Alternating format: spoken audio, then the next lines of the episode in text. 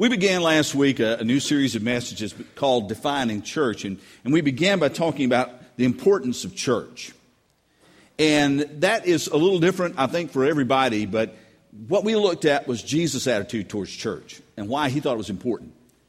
And we learned that Jesus loved the church and gave himself up for the church, that Jesus established the church. And so, what we began to discover last week is the church is important because of Jesus' attitude towards the church because of what Jesus invested in the church, because this is Jesus' church. And I want to encourage you, if you were not here last week or you slept through it for some reason, then to, to get a copy of the CD or go online and listen to that. And I'm not asking you to do it because I get royalties from it, because I don't. It is foundational. If we want to appreciate the church, we need to know just how important the church is to Jesus who founded it. And once we've got that, we've got a good foundation then for defining church and for going on to figure out not only what the church is, but how I am a part of it. Today, we want to actually look more at the definition, I guess, of church. Uh, and the as if you do, if you if you were to go to your uh, your dictionary and open it up and begin to to look at the definition of church, you'd see there were a number of things that were there. It, you'll find out that one of the things that it says a church is is a building. And we use that, that's kind of common vernacular.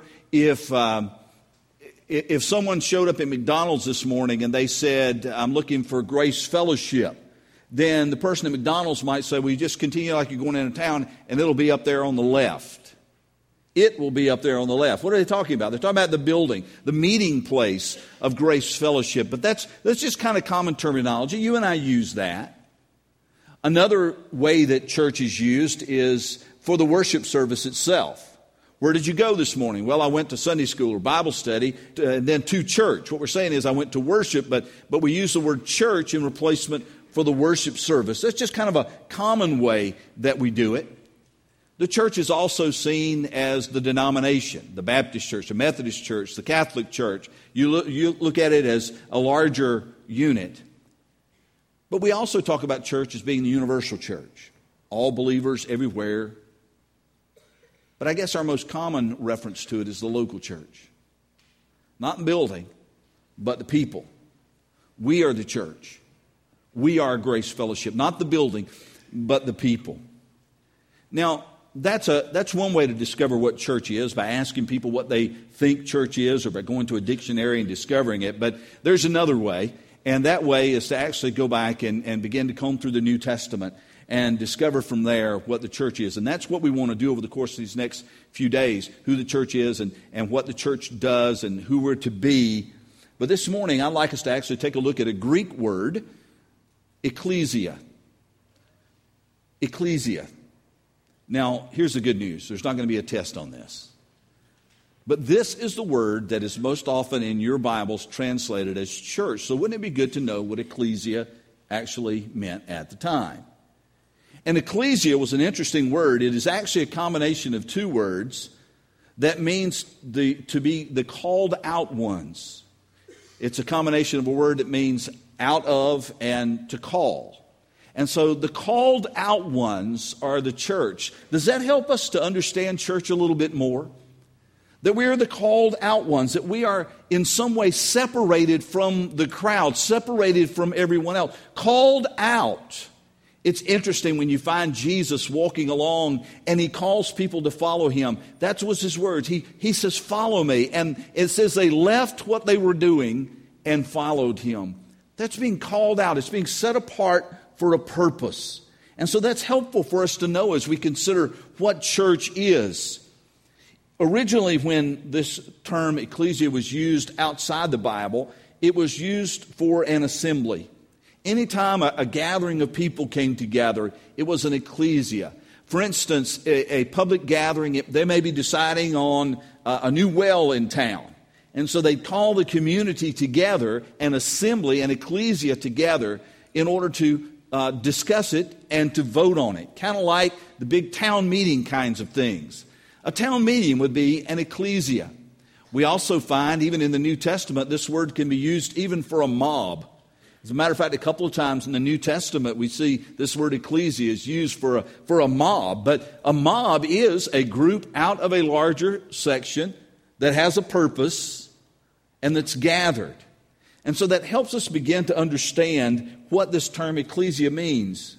In the New Testament, twice it's used as the assembly of Israel or the Israelites. And this means that at this point they're talking about Israel. But if you want to see by far what the New Testament teaches on the word ecclesia, then if you take a look at it, you'll find that in the New Testament, more than anything else, it's used to refer to the church, either universal or most of the time, the local church. Now, I want you to keep that in your mind. The church, this word ecclesia, means to be called out for a purpose. A group that's called out, assembled for a purpose. Now, that's the word that is translated as church in your New Testament. There's another word from which we derive our English word church that's also a Greek word that came to be used a little bit later on. And that word is Kuriakon. Again, no test on this. And this word means belonging to the Lord. This word was originally used to describe God's people, Christians, people belonging to the Lord. Only later did it start to refer to a building, a place belonging to the Lord. Now, with these two Greek words in mind for church, this tells us something. What it tells us is the church is a unique gathering of God's people called out from the world for a special purpose. It is not a building. Now, I'm not going to, if, you if you go, hey, uh, you know, Grace Fellowship's located, you know, at, uh, at 1971 South Main Street, I'm not going to fuss at you for doing that. I mean, I fall into that too because it's normal. This is what we learn as kids and sometimes what we teach. Do you remember this? Here's the church, here's the steeple. Open the doors, see all the people. Well, that's what we teach. We teach that this, this building, is the church. A building with a steeple is the church. But that's not the reality of it biblically. In the New Testament, this is the church. There's a huge difference. And once we begin to think about the church not as a building, but once we begin to think about the church as the called out followers of Jesus Christ who have a purpose and who assemble together, there, there we're, we're getting the hang of it. We're getting onto the right mode of thinking to consider the church as we move along in this. And the church is a unique gathering. We have a unique mission, a unique purpose. And this morning, I'm excited to share with you a few brief verses of Scripture that help us to understand a little bit more about how unique a gathering we are. And so, if you have your Bibles, I want to invite you to open up with me to Hebrews chapter 10. Hebrews chapter 10. I'll give you a few minutes to find that. We're going to look at verses 19 to 25. And the reason I'm having you look it up, even though it'll be on the screen and even though it's printed in your handout, is I want you to be able to go back and look at this later in the week. See what came before it. See what comes after it. Get a broader context of what's being spoken here to the church. Now, while you're looking, I'll let you know this book is called Hebrews because uh, Bible scholars believe that it was a letter written to Jewish Christians. It was written to, in other words, a church. Just happened to be composed of people who had a Jewish background, completed Jews, if you will people who followed Jesus but had a Jewish heritage. That's to whom this letter is written. It's not written to an individual, it is written to the church, the people. All right, if you found it in Hebrews chapter 10, we're going to look at verses 19 to 25. Now, stick your finger in there so that you don't lose the place. And I'd like you to stand with me and let us together read Hebrews chapter 10, verses 19 to 25. But instead of reading out of the various translations, I'm going to ask you to read along with me out of the uh, New International Version, which is on the screen in front of you. Let's then declare the word of the Lord. Therefore, brothers and sisters, since we have confidence to enter the most holy place by the blood of Jesus, by a new and living way opened for us through the curtain, that is, his body, and since we have a great priest over the house of God, let us draw near to God with a sincere heart and with the full assurance that faith brings, having our hearts sprinkled to cleanse us from a guilty conscience, and having our bodies washed with pure water. Let us hold unswervingly to the hope we profess, for he who promised is faithful. And let us consider how we may spur one another on toward love and good deeds not giving up meeting together as some are in the habit of doing, but encouraging one another, and all the more as you see the day approaching. Father God, help us to understand and apply this word to our lives and to our church. For this is our prayer in Jesus' name. Amen. You can have a seat. This morning, I just, out of this passage, there's so much. This is absolutely chock full. We could spend hours and hours and hours and hours on this passage. But what I'd like to highlight for you this morning is three truths to a unique gathering of followers of Jesus Christ that may enhance your experience being a part of the life of the church. And the first truth is this we're encouraged to enter the presence of God. We are encouraged to enter the presence of God. Now, folks, I got to tell you right here, this is an earth shattering truth that most of you met with a yawn. This is an incredible invitation to enter into the holy presence of God. And I don't know if you noticed it as the, the terminology that was being used in these verses, it, it, it's pretty powerful stuff to enter the most holy place. What is, what is that talking about? Well, if we were to get in a time machine and transport ourselves back to the time of Jesus and up through even to 70 AD, we would find that in Jerusalem there was a temple. And the temple had a number of divisions, a number of courts. And there were people that could progress a certain distance and then they had to stop. And then there were a select group from there that could go further and a select group from there that could go further. For instance, there was the court of the Gentiles, and Gentiles could go there, but if they weren't Jews, they couldn't go any further. There was a court of women. Women could only go so far, and then if you weren't a woman, you couldn't go any further. But there was, in the innermost place, a place called the most holy place, or the Holy of Holies. It is there that God said, Place the Ark of the Covenant. It is there where God said, My presence will dwell in Israel. It is there. And not just anybody could go in and out. In fact, only one person could go in, and that was a high priest. And he could only enter one day of year on the Day of Atonement. That was it. And in front of the Holy of Holies, the most holy place, was a, a, a, long, heavy curtain which shielded the people from the presence of God. And on the Day of Atonement, among the other sacrifices that would be offered for the guilt of the people, there would be a bull who was slain and the blood of that bull would be carried by the high priest after he had already made sacrifices for his own sins, would be carried by the high priest into the Holy of Holies, and the blood would be sprinkled there on the ark. It was a sign that of forgiveness and repentance, and that the people had a new start. Their sins had been atoned for, that is, paid for, with the blood of this bull. But only one time a year could this happen, and only one person could enter.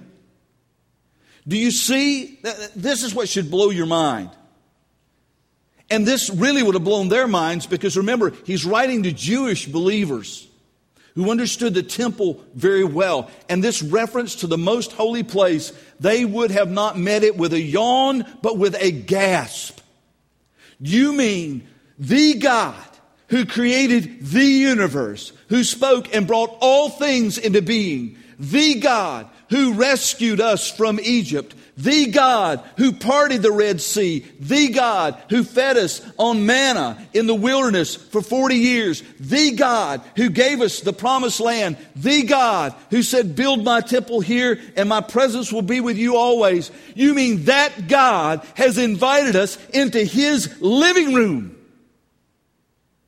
That God has opened the way for us to come into his holy presence where formerly only the high priest could come.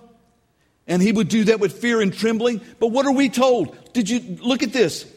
Therefore, brothers, since we have confidence to enter the most holy place by the blood of not a bull, by the blood of Jesus. Folks, that should blow you away. This is the invitation that God has given to his people. Come into my place. Draw near to me. We make God so small.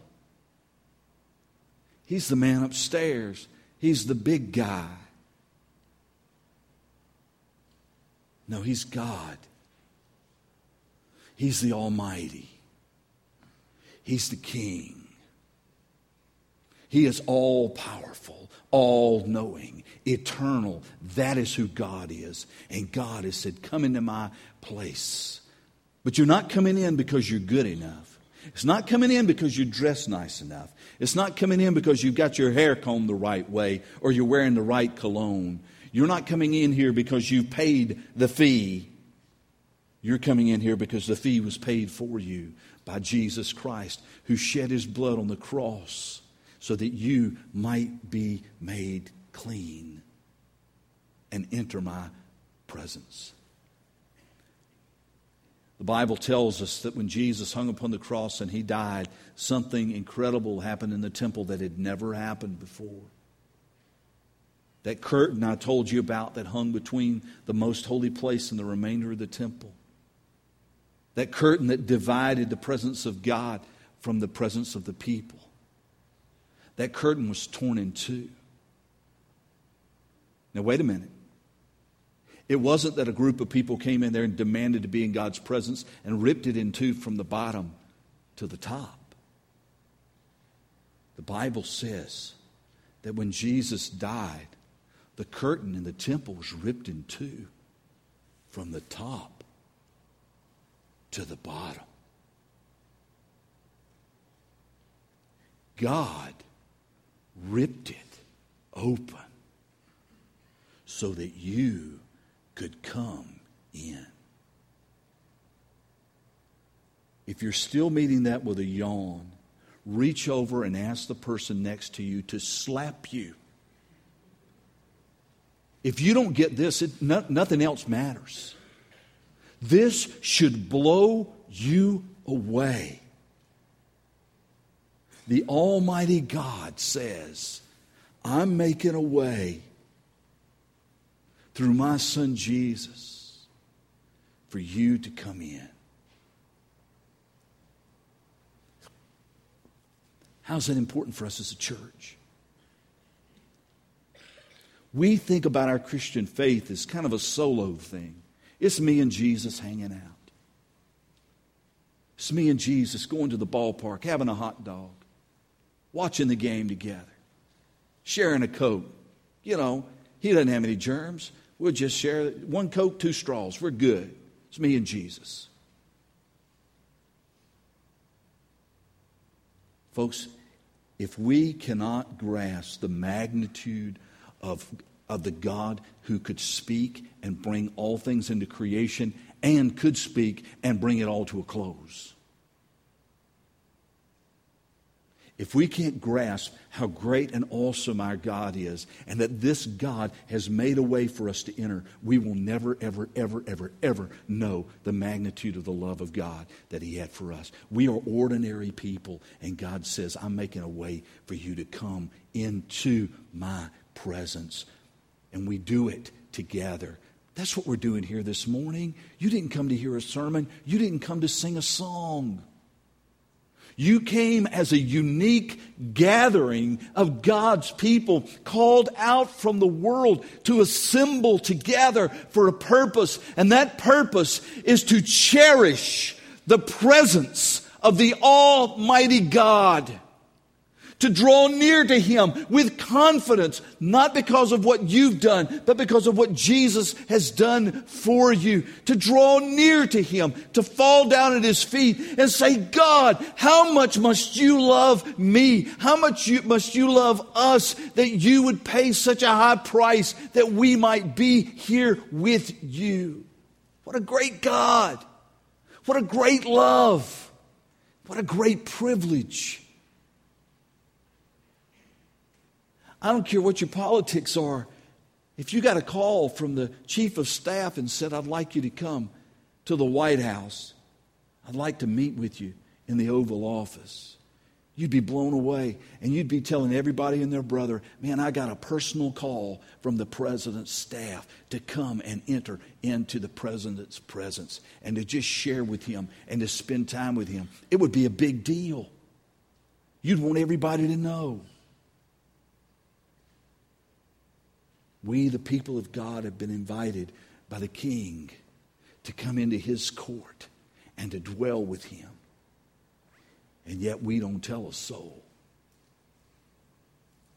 The first truth, the first truth is we're encouraged to enter the presence of God. The second truth is this we're challenged to hold on to the hope we profess. Hold unswervingly, it says, to the hope that you profess. Now, again, notice this is not you hold on to unswerving to the hope you profess.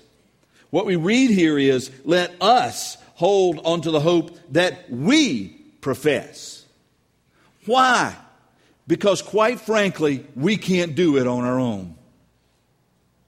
We need other people to help us hold on.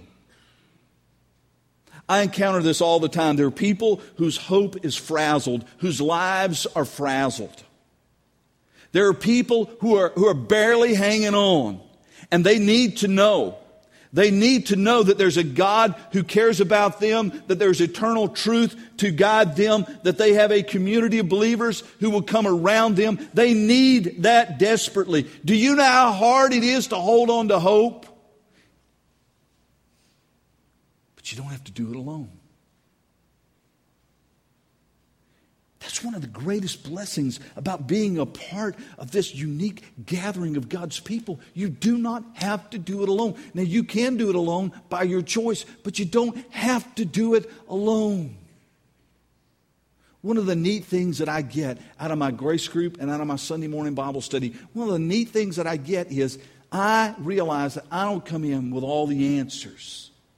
Sometimes I come in with a lot of questions. But together, we began to understand and comprehend God's word, and God may have spoken something to you for me, just as much as God spoke something to me for you. And even though I may lead a group, I tell you, folks, I need that. And there's so many, and this is not meant to be critical or in any way, shape, form, or fashion, but there's so many of you, you're making this harder than it has to be. You're not relying on other people to help you hold on. You're trying to go this solo. You're trying to, you're trying to get out there and, and, and, I don't know, live the Christian life apart from the family of God, apart from the connection in this unique gathering of believers. And it's so hard. God has not only invited you into his presence, he's invited you into a community. Here's a beautiful thing. This morning, this morning we're going to we're going to have baptism this morning. And do you know what baptism is? It's not just it's not going to be Noah's declaration this morning simply that he loves Jesus. But that he's part of Jesus' people.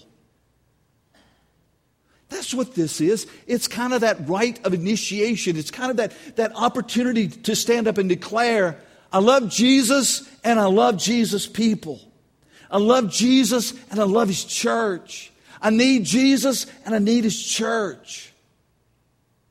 I need to be a part of this unique gathering. I need to connect my life with the lives of other people. I need to interweave, interweave, interwove, whatever the word is. I need to, to tie myself together with God's people because there are times when I have such a hard time holding unswervingly to the hope. I need someone who will give me a hand. I need someone who will come put their arm around me and say, You can do this. This is real. It's okay. One of the things that dawned on me last night as I sat there meditating on this message is one of the greatest things that I can say as a follower of Jesus Christ. And I don't care whatever kind of mess your life is in right now, and I don't care how much stuff is falling apart, and I don't care how bad it's got. I can look at you with integrity and say, you know what, it's going to be all right, and not be lying to you. I'm not saying your cancer is going to be cured. I'm not saying your wife's going to come back. I'm not saying that your finances are just going to magically overnight become perfect. What I'm saying is, I don't care what happens to you, you have something that cannot ever be taken away from you. You have a hope that is anchored within that veil. You have a hope that is anchored to Jesus Christ. You have a hope that is anchored in truth, that is anchored in integrity, that is anchored in eternity, and nobody and nothing can rip it away from you. But you need people who come alongside you. Let me, let me give you one quick example. And this was in our Dominican mission trip last year. And there was a lot of spiritual warfare that was going on. And the, and the, and the, the enemy came at Matt and Amy Furman. I mean, he, came, he pulled up battleships, he pulled up aircraft carriers. I mean, he was pulling out all the stops and aiming it straight at Matt and Amy Furman. They could have fought that battle alone and gotten their butts kicked. But they didn't. As we gathered as a group and as we broke off into twos and threes, they came and they shared this is what the enemy's doing. And what did we do? We came alongside them and we hugged them and we prayed for them and we prayed with them and we interceded on their behalf and we declared God's truth over them and God's protection over them and their families. And they left in victory, not in defeat. Why? Because they had a unique gathering of believers who came around them as part of the body of Christ and said, You are one of us and we together belong to Jesus, we don't have to do this alone. You don't have to do it alone. We help one another hold unswervingly to the hope that we have in Christ. And here's the third truth we're called to come together to encourage one another. This is so neat. Did, did you see this? Did you see this when you read it? Let us not give up meeting together as some are in the habit of doing. Th- this blows my mind. I mean, this was written uh, in, in, the, in the first century AD, okay? This is not written in the 20th century. This is written in the first century AD. There were already people. Every church, churches already had people on the inactive roll then. Does it blow your mind? I mean, Jesus hadn't lifted off too long. These people all had to be fairly new believers. And yet they were already drifting away. Don't give up meeting together. Some are in the habit of doing, but let us encourage one another. Let us encourage one another. What we said earlier was that you need people who will help you hold on. I want to I want to flip that around and let you know right now that one of the reasons that you need to be gathered in a unique group of assembly of believers that sets apart, itself apart for a purpose, one of the reasons you need to be here is not for you, but for other people. See, it gets to be so much about me. What did I get out of church? What did I get out of the message? What did I get out of the music? Uh, blah, blah, blah, blah, blah. I'm tired of hearing that. I mean, I understand. You, you, you want to receive something. You don't want to come and just get, you know, uh, here's your baby bottle, just sit here for an hour and go home. I mean, you want to receive. You should have the expectation of receiving. But you're not here simply to receive. By your being here this morning, you are encouraging others. And so on Sunday morning, and you wake up and you go, I, yeah, I just don't feel like going today. Okay, don't come for you, come for them. Come for someone else. Don't make it about you. How can I encourage someone else? Instead of expecting church to be this big funnel that runs everything down to me, let me flip it upside down. How many people can I encourage today? How many people can I uplift today? How many people can I inspire today? How many people can I pray for today? How many people can I give a warm handshake or a warm hug to today? How many people can I, because of what Jesus has done for me, how many people can I make a difference in the life of today? You see, it's not just about you. One of the greatest sources of encouragement is for you to come in here and to see that there are other people here too. That they're not alone. And simply by being here, you are an encouragement to others. So, one of the things we're trying to teach our, our kids, and one of the reasons why over the next few weeks, we're going to have some of our children and teenagers who are going to be helping part it to lead worship because they need to understand what most adults don't understand is they're not just here to get something, they're here to give something. They're not just here to be encouraged, they are here to encourage. That's part of being this unique gathering, this unique assembly of God's people called out for the world called to a purpose is that you can now encourage others as you have been encouraged. So, what have we seen here? What, what have we seen from this passage? We, we've seen three truths about the church of God that we need to take to heart. First of all, we're invited to enter into the awesome, eternal presence of the living God. You and I, as God's people, are invited to come in. And we're told in, in, in the scriptures that God, uh, one, one translation says he inhabits the praises of his people. He dwells within the praises of his people. God is with you always, but there is something special about the gathering of God's people for worship that nothing else matches. God shows up here when we worship together. He shows up here in a way that is different and unique from any other time He'll show up in your life. And so the first thing is we're, we're called to gather. The second thing that we're called to do is that, that we are called to come alongside other believers and help them hold on to the hope that they have in Christ. And I got to tell you, because I know some of your stories, there's some of you that are hanging on by your fingernails right now.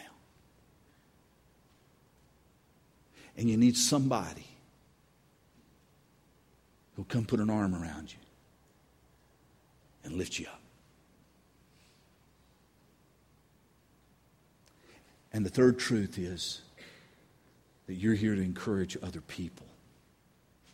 It's not just about you, it's about the difference that you can make in their lives simply by coming alongside them. This morning, when we celebrate baptism, we celebrate the life we have in Jesus and the life that we have in His church. And as we do, I pray that the testimony of this young man and his act of following will not only bless your hearts, but it would challenge you in your own faith walk.